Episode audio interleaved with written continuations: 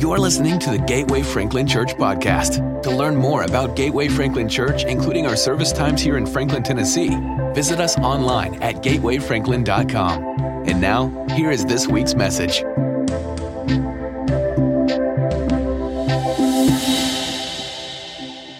My favorite movie line is from the 1970s version of, um, of Jaws. It is, um, it is at the first sighting of the great white shark where Chief Brody goes to Captain Quint and says, We're going to need a bigger boat. Favorite of all time. I remember watching that movie when it came on TV, sitting on the couch by myself in the living room of our house, scared to death. It was the scariest thing I'd ever watched, but that line has always stuck with me. We're going to need a bigger boat. So today, that's what I want to attempt to do. Today, I want to attempt to build us a bigger boat in our biblical understanding of pain. Our biblical understanding of pain. Pain doesn't have to derail hope, it can define it and refine it. All right? So, if empty is an illusion, how can an, an, illusion cause pain? It was a thing I had to answer in the book, and I have to answer to you. If empty is an illusion, then how can an, illusion hurt? Here's the differentiation empty is an illusion because Christ is present, so that makes it not empty. But the pain of situations that we find ourselves empty in, they still hurt. That hurt is real. Okay? The difference is, since we're not alone in that hurt, we have someone present that can carry and walk us through that pain. You with me? So, empty is an illusion, but pain still hurts. And I think we've got to build a bigger theological boat and understanding of pain. Because if you're not careful, what we end up believing is that if I hold my mouth right and do everything right, then I won't experience any pain. And so then when pain comes, then I'll either say, I've done something wrong, or if I see you in pain, well, they must, have, they must be reaping the consequences of something they did. Or somehow we believe God has taken a siesta right? That he is somehow um, uh, not observant enough to realize that I'm in pain. Either he can't do anything about it or he doesn't know that it exists, right? So if we don't have a good biblical understanding of pain, we will live our lives in constant kind of stiff arming God or stiff arming ourselves. And that's what I want to try to do today. Um, listen, pain gets introduced when Adam and Eve sin. When Adam and Eve choose to take on their own path and their own ways, then pain gets introduced into this story. But listen, pain get inter- gets introduced in our story, but so does redemption. All right? Because Genesis is the earliest promise of a Messiah coming. So that, yes, pain came through the decision of one couple, and yet we all experience life because pain came to another individual as well. It is a redeeming story. It's not just a story of pain, and yet pain is still a part of the story. So, so listen here. Life is lived and learned in the presence of pain, not in the absence of pain. So we all need a better understanding of pain. I, I, know that generally we want to live our life to go from point A to point B in the safest, fastest possible way, right? This is how we map our life out. Anybody lived enough life to figure out there's a whole lot between A and B, right? And, and so, so having a good understanding of this is very, very important. Um, all right, Job is one of the most recognized names in history, yet decades after decades, parents bypass that name for their little boys. So, Job means in Hebrew, he who weeps or persecuted, so I get that. But in 2023 so far, according to babycenter.com, Job is the 6,000th 6, and 63rd most popular boy's name chosen. So it's way down on the list. But the good news is it's up 2,782 spots from last year. It, it's climbing. Its most popular year was 1891. That's when it peaked at 901.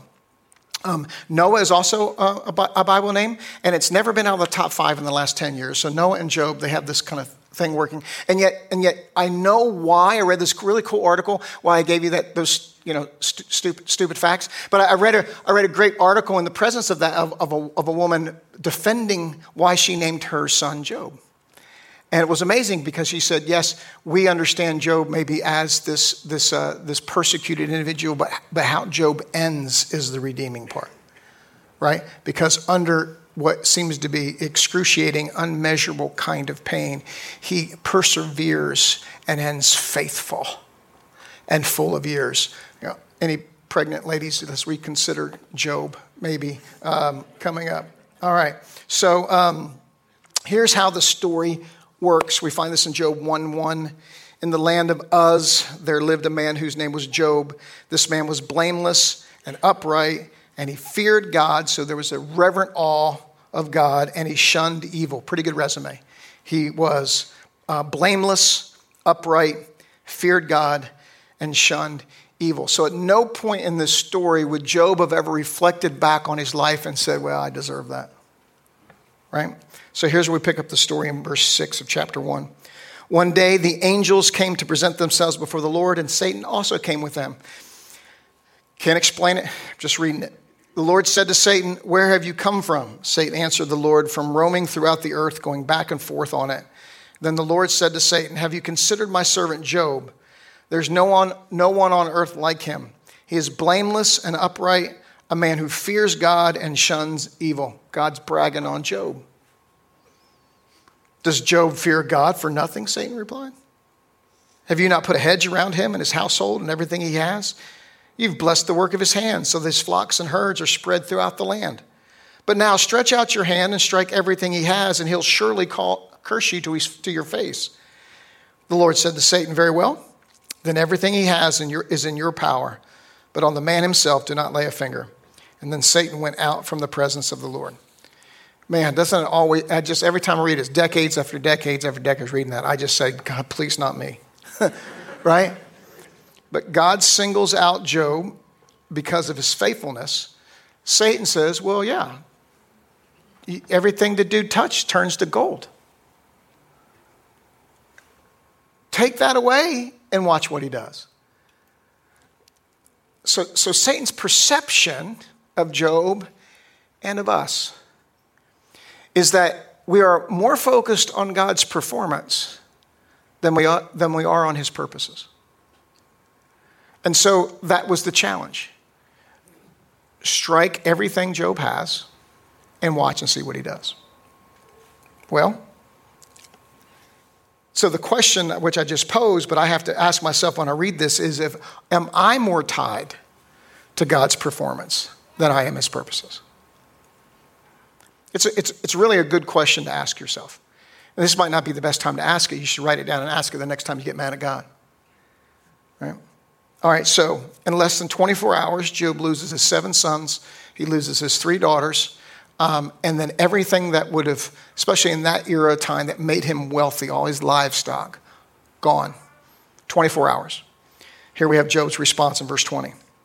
At this, Job got up and tore his robe and shaved his head. Then he fell to the ground in worship and said, Fell to the ground in what? In worship. He fell to the ground in worship and said, Naked I came from my mother's womb, and naked I will depart. The Lord gave, and the Lord has taken away. May the name of the Lord be praised.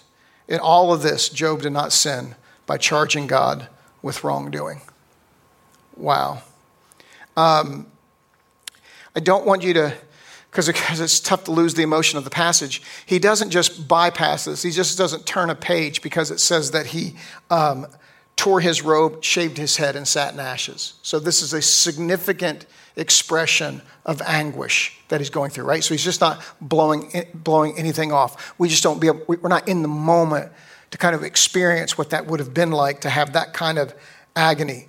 Um, and all this, Job did not sin by charging God with wrongdoing. Listen, so often in hardship, we look for someone to blame as if, making, as if it would make the pain and suffering easier. It doesn't, especially if the person we blame is the only one, of, only one capable of refilling our empty. I don't know what it is with humanity that we are so obsessed with fair. We want something fair and we're a culture that does not believe in any absolute truth, which makes fair always a moving target. So fair is always going to, be defined by how we define fair in the moment. Well, this isn't fair. And when anything goes to the contrary of what we're doing, that would be something that, that we all will internalize or say out loud. Well, this wasn't fair. Right? And so that is, that, is, that is framing all of God's activity in all of life through that framework of me or his performance and not his purpose. Pastor, what kind of purpose could God have with pain? Well, we'll get to that. Here's round two. On another day, the angels came to present themselves before the Lord, and Satan also came with them to present himself before him. And the Lord said to Satan, Where have you come from? Satan answered the Lord, From roaming throughout the earth, going back and forth on it. Then the Lord said to Satan, Hey, have you considered my servant Job? There is no one on earth like him. He's blameless, upright, a man who fears God, shuns evil, and he still maintains his integrity, though you incited me against him to ruin him without any reason. Skin for skin, Satan replied. A man will give all he has for his own life. But now stretch out your hand and strike his flesh and bones, and he will surely curse you to your face.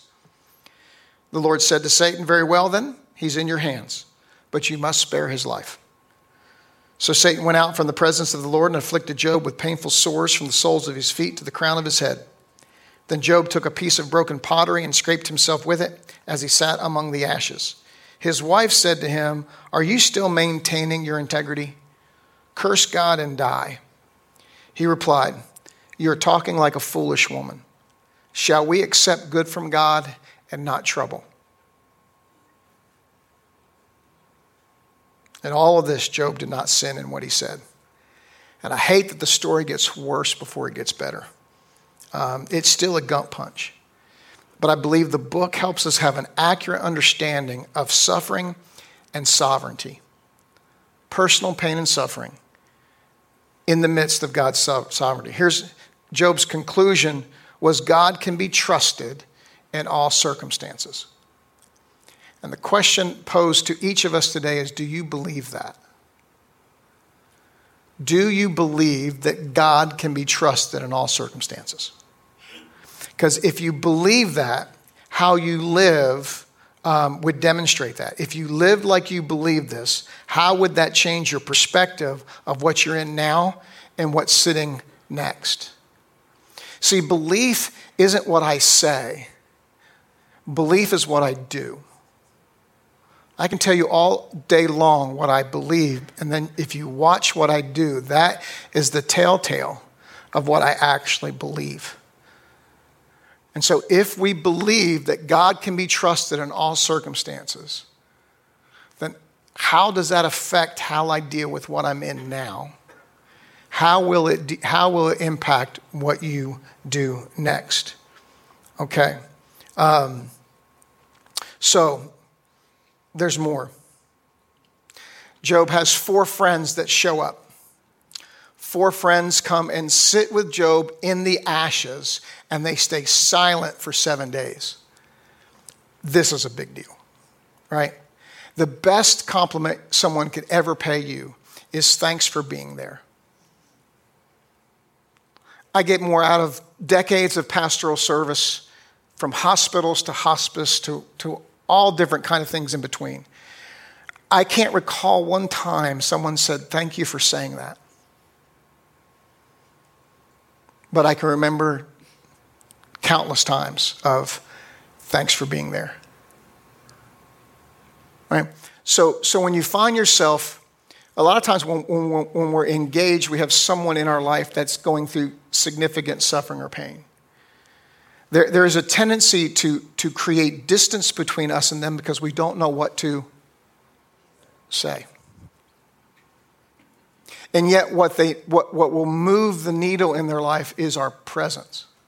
And so, if you will, re, if you will release this burden of what you can say, you will increase the value of your relationship in their life for, for being there.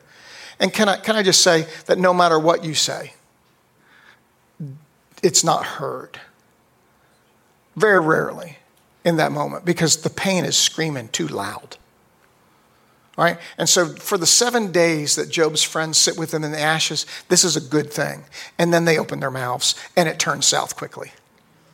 Right? Because after the end of the seven days, their conclusion to one of them, Job, it must be your fault.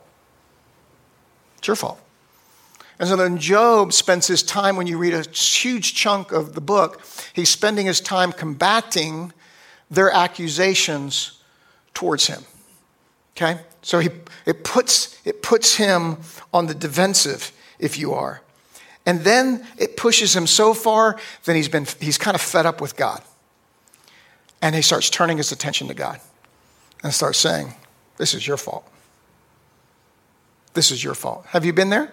Has, have, have any, and I actually want to see hands. You've, you've been, you've been in, in enough pain and you've had enough honest conversations with God that you were angry and you were yelling at God and you were telling him something to the effect of it's his fault. Anyway? Okay. Can, can we see this? This is, can, can, can we see that this is a normal part of this process? Scripture is replete with people who had arguments with God that that decided that they had enough in the moment and they were going to have a discussion. And I don't read anywhere in Scripture where he backs away from that, or he's offended by that, or bothered by that. But I do have to tell you this that tread lightly in, in the blame game, because blaming God doesn't bring you any closer to answers or to God. That in fact, it can create more distance. And here's what I mean if Tyler and I have an issue, and it's my issue, not Tyler's issue we have an issue. And I begin building a wall between me and Tyler. Whose wall is it? It's my wall. Who's the only person can take this wall down? Me. Okay, God's not going anywhere. He's not, he's not heading for the hills. He's handled, he handles the hard conversations, not a problem with him. Knows that we're in pain. He's with us in it. No problem. But if we get to the place where we're blaming him and building walls between him, that's going to be, we're going to have to circle back around and start taking that wall back down. Because he's the only one who can fill this empty we're in. All right, so the enemy wants us to get offended to the place where we start building a wall between the only person who can take care of this and take care of me.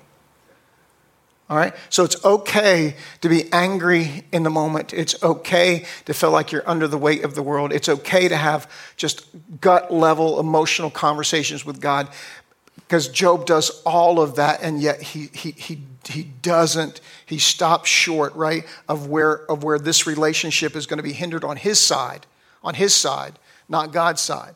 So he just lets God have it for a little while. And then the scary part here is God answers. And, and what I'll read to you is samples of what I, what I consider God's sarcasm. These are rhetorical statements. He expects no response. He says, Hmm, okay, Job, where were you when I laid the earth's foundations? Who marked off its dimensions? Surely you know. Who stretched a measuring line across it? Do you know the way to where light lives? That's my favorite one. Do you know where light lives? And where does the darkness reside? Can you take me to their places?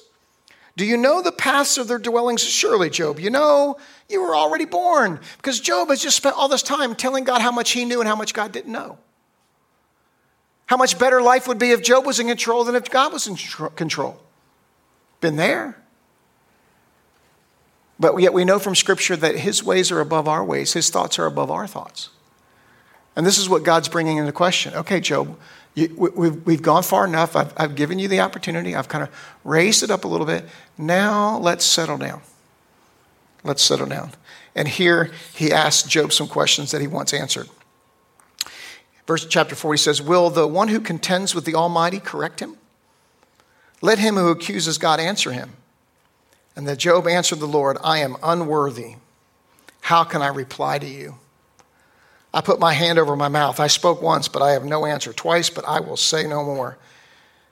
And then after a period there, we go jump to chapter 42, and he says, Then Job replied to the Lord, I know that you can do all things. No purpose of yours can be thwarted. You asked, Who is this that obscures my plans without knowledge? Surely I spoke of things I did not understand, things too wonderful for me to know. You said, Listen now, and I will speak, and I will question you, and you shall answer me. Verse 5 my ears had heard of you, but now my eyes have seen you.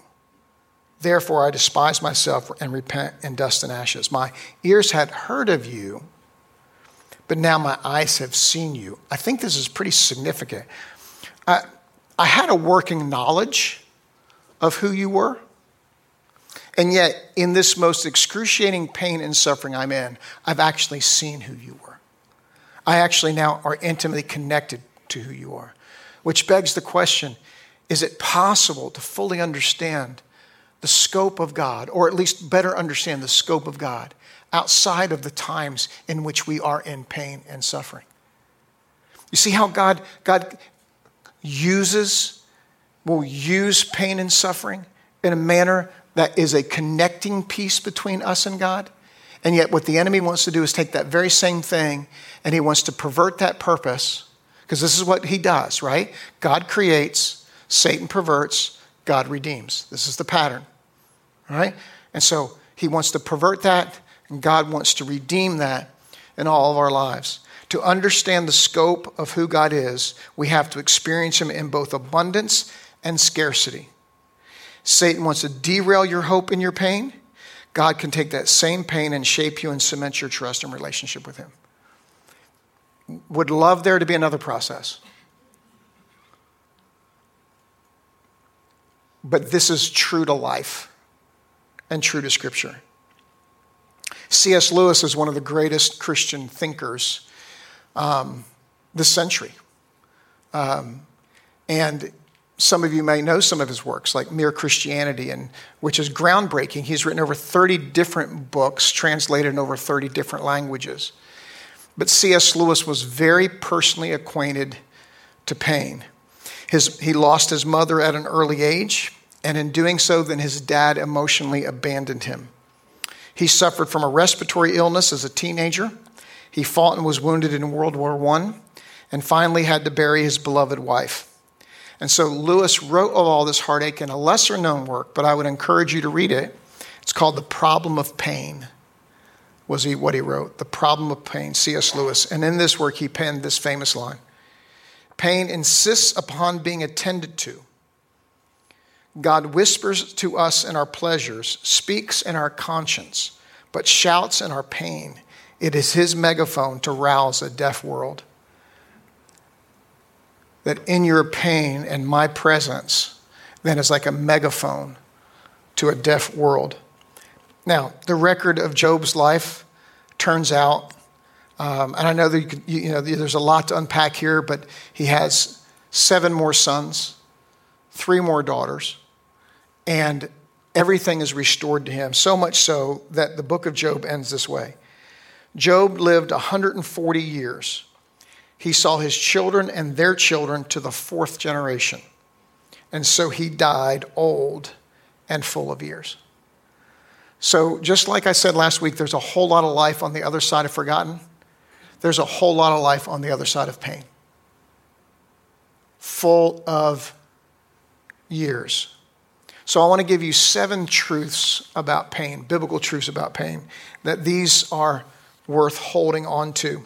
The truth of Scripture brings courage into the suffering that we experience. The first one is Jesus himself experienced pain and flipped it. Jesus himself experienced pain. This is important to understand when we have to deal with our own pain. And it's Isaiah 53. When I, when I wrote this chapter of the book, I encouraged people to stop their reading and to open a Bible app and listen to Isaiah 53. All right, so that's what we're going to do right now. Isaiah 53. Who has believed our message, and to whom has the arm of the Lord been revealed? He grew up before him like a tender shoot, and like a root out of dry ground. He had no beauty or majesty to attract us to him, nothing in his appearance that we should desire him. He was despised and rejected by mankind, a man of suffering and familiar with pain. Like one from whom people hide their faces, he was despised, and we held him in low esteem. Surely he took up our pain and bore our suffering. Yet we considered him punished by God, stricken by him and afflicted. But he was pierced for our transgressions. He was crushed for our iniquities. The punishment that brought us peace was on him, and by his wounds we are healed. We all, like sheep, have gone astray. Each of us has turned to our own way, and the Lord has laid on him the iniquity of us all. He was oppressed and afflicted, yet he did not open his mouth. He was led like a lamb to the slaughter, and as a sheep before its shearers is silent, so he did not open his mouth. By oppression and judgment he was taken away. Yet who of his generation protested? For he was cut off from the land of the living. For the transgression of my people he was punished. He was assigned a grave with the wicked and with the rich in his death, though he had done no violence, nor was any deceit in his mouth. Yet it was the Lord's will to crush him and cause him to suffer. And though the Lord makes his life an offering for sin, he will see his offspring and prolong his days. And the will of the Lord will prosper in his hand. After he has suffered, he will see the light of life and be satisfied. By his knowledge, my righteous servant will justify many, and he will bear their iniquities. Therefore, I will give him a portion among the great, and he will divide the spoils with the strong because he poured out his life unto death and was numbered with the transgressors. For he bore the sin of many and made intercession for the transgressors. Hmm. Very acquainted with pain on our behalf. He experienced pain and he flipped it. Isaiah 53. The second is that pain has an eternal purpose. In John chapter 9, Jesus heals a man born blind. It's a pretty dramatic story, or, or at least um, he puts spits in dirt and makes um, some mud, puts it on the eyes of the blind man. And the disciples are pretty amazed by this. And, and, and it's like they tried to engage him in a deep theological um, conversation that they weren't equipped for. Um, they said, uh, So who sinned here? Was it him or his parents?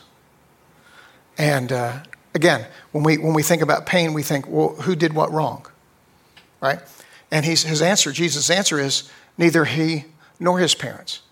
This was so that the glory of God will be revealed. Like, who wants to sign up for that? Right? And yet, and yet his purpose, or at least one of the purposes for that man to be blind from birth to age 40, was a demonstration of the glory and power of God. Pain has an eternal purpose. We have to trust his eternal purposes more than we trust our temporary experiences and empty places. Here's the third pain shapes hope. Pain shapes hope. Here's Romans 5. Therefore, since we've been justified through faith, we have peace with God through our Lord Jesus Christ, through whom we've gained access by faith into this grace in which we now stand and we boast in the hope of the glory of God, our confident expectation in the glory of God. Not only so, but we also glory in our sufferings. We also glory in our pain. We're going to glory in the, in the, in the glory of God. I'm sorry, we're going to um, revel in this glory of God, but we're also going to do this in our pain because we know that pain produces perseverance. Perseverance, character. Character, hope. So hope is connected to pain.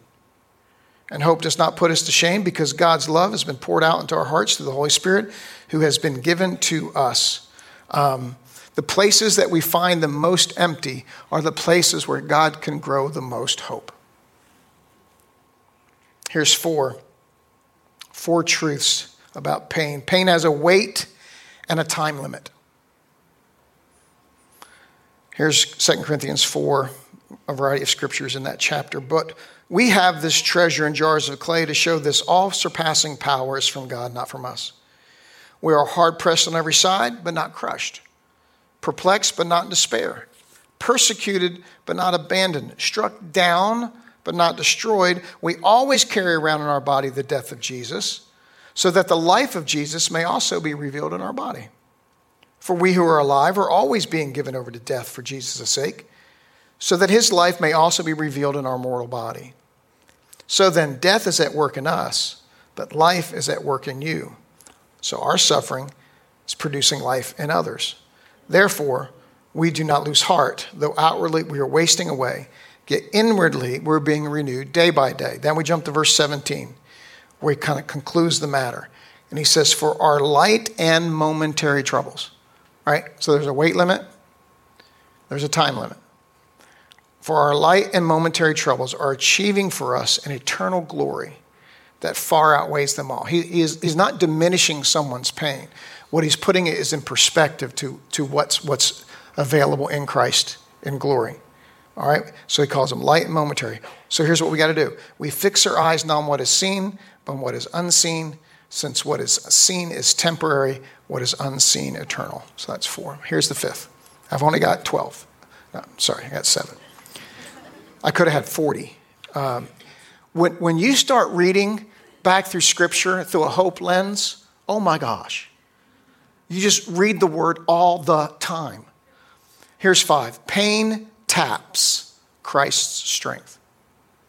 Pain taps Christ's strength. 2 Corinthians 12. But he said to me, My grace is sufficient for you, for my power, my strength, is made perfect in your weakness, in your pain. Therefore, I will boast all the more gladly about my weaknesses, my pain, so that Christ's power may rest on me. That is why, for Christ's sake, I delight in weaknesses, in insults, in hardships, in persecutions, in difficulties. For when I am weak, I'm strong. Right? It's, a, it's a matter of getting to a place where we start leaning and depending on someone other than ourselves Christ. Here's six. We may sit in our pain, but Christ sits in us. We sit in pain, but Christ sits in us. Here's, a, here's another kind of lengthy passage Colossians 1 3 through 6, and then we'll jump to 24 through 29. Paul says, We give thanks to God, the Father of our Lord Jesus Christ, as we pray always for you. For we have heard of your faith in Christ Jesus, how you lean on him with absolute confidence in his power, wisdom, and goodness. Uh, Paul is bragging on the church in Colossae. He said, and of the unselfish love which you have for all the saints, God's people, because of the confident hope of experiencing that which is reserved and waiting for you in heaven. You previously heard the, the, the, this hope in the message of truth, the gospel regarding salvation, which has come to you. Indeed, just as the whole world, the gospel is constantly bearing fruit and spreading by God's power, just as it's been doing ever since the day you first heard it and understood the grace of God in truth, becoming thoroughly and deeply acquainted with it. And then later in that first chapter, he says this Now I rejoice in my sufferings on your behalf. And with my own body, I supplement whatever is lacking on your part of Christ's afflictions on behalf of his body, which is the church. In this church, I was made a minister according to the stewardship which God entrusted to me for your sake, that I might make the word of God fully known among you fully known? Can we fully know without the experience of pain?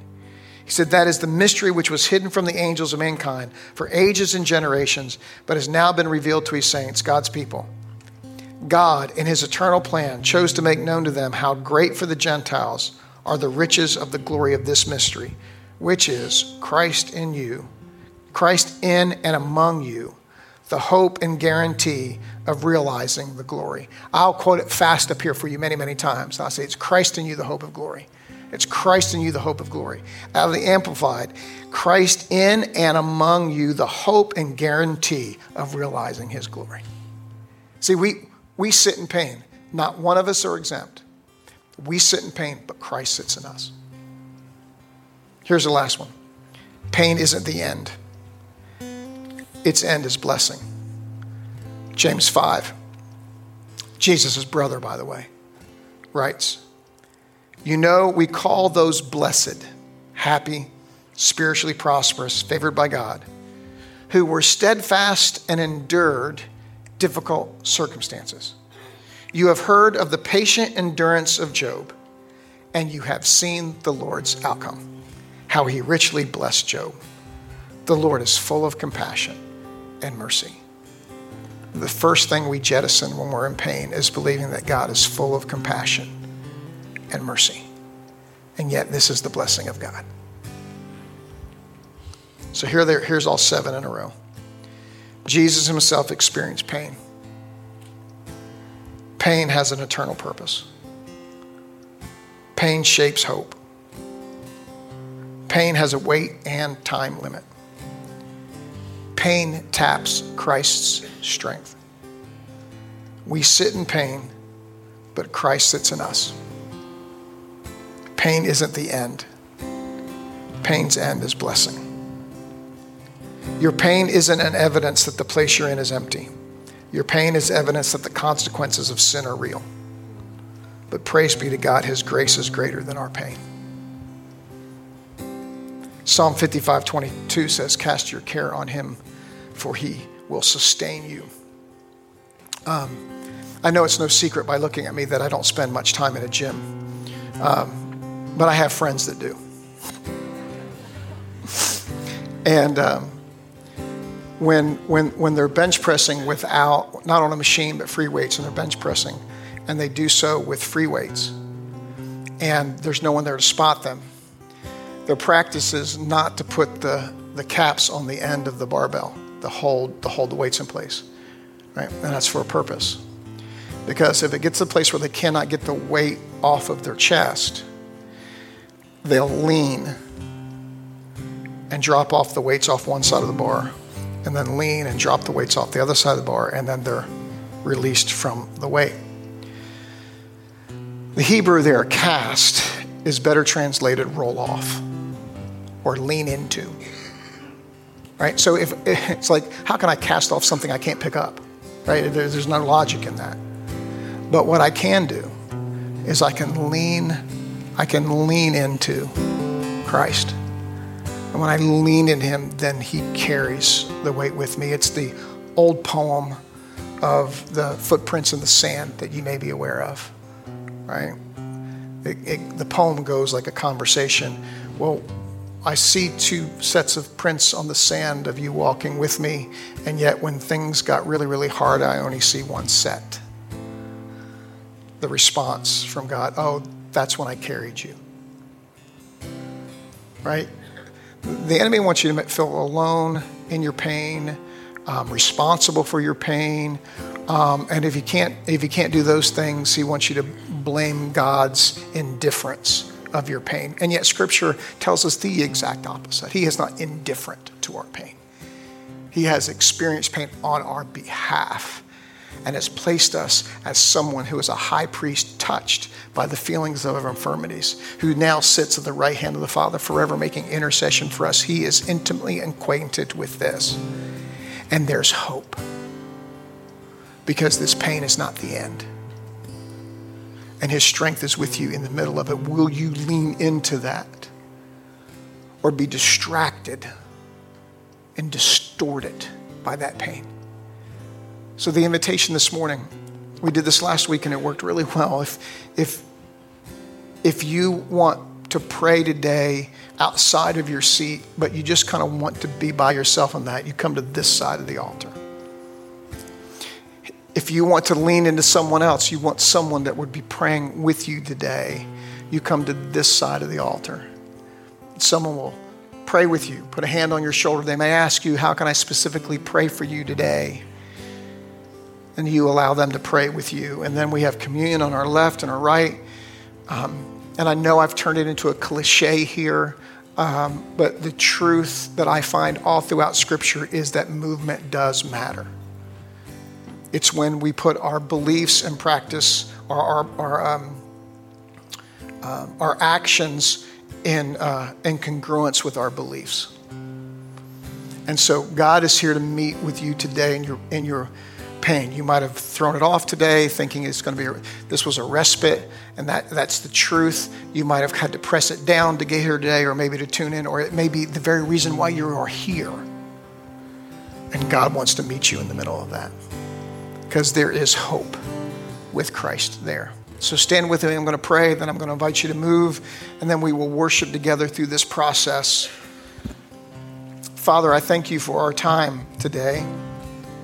I thank you for the depth and the richness of your word, which I believe carries more weight, Lord, than anything that we could ever put into our system. And today there's been word deposited into our system. Lord, I pray for my brothers and sisters in Christ in the room today. I pray for those that have come in hunched over in pain today, trying to just hide it a little bit. And yet they've come here to be able to meet with you in it. And so, Father, I pray for that kind of hope to rise in their spirits today as we do what the body of Christ does best. We lend faith, we borrow faith, and we link our faith together today. Do what only you can do in our lives in this moment, Lord Jesus. Amen. Amen. I invite you to move. We hope you were encouraged and challenged by today's message. Again, to learn more about Gateway Franklin Church, find us online at gatewayfranklin.com. Thanks for joining us today.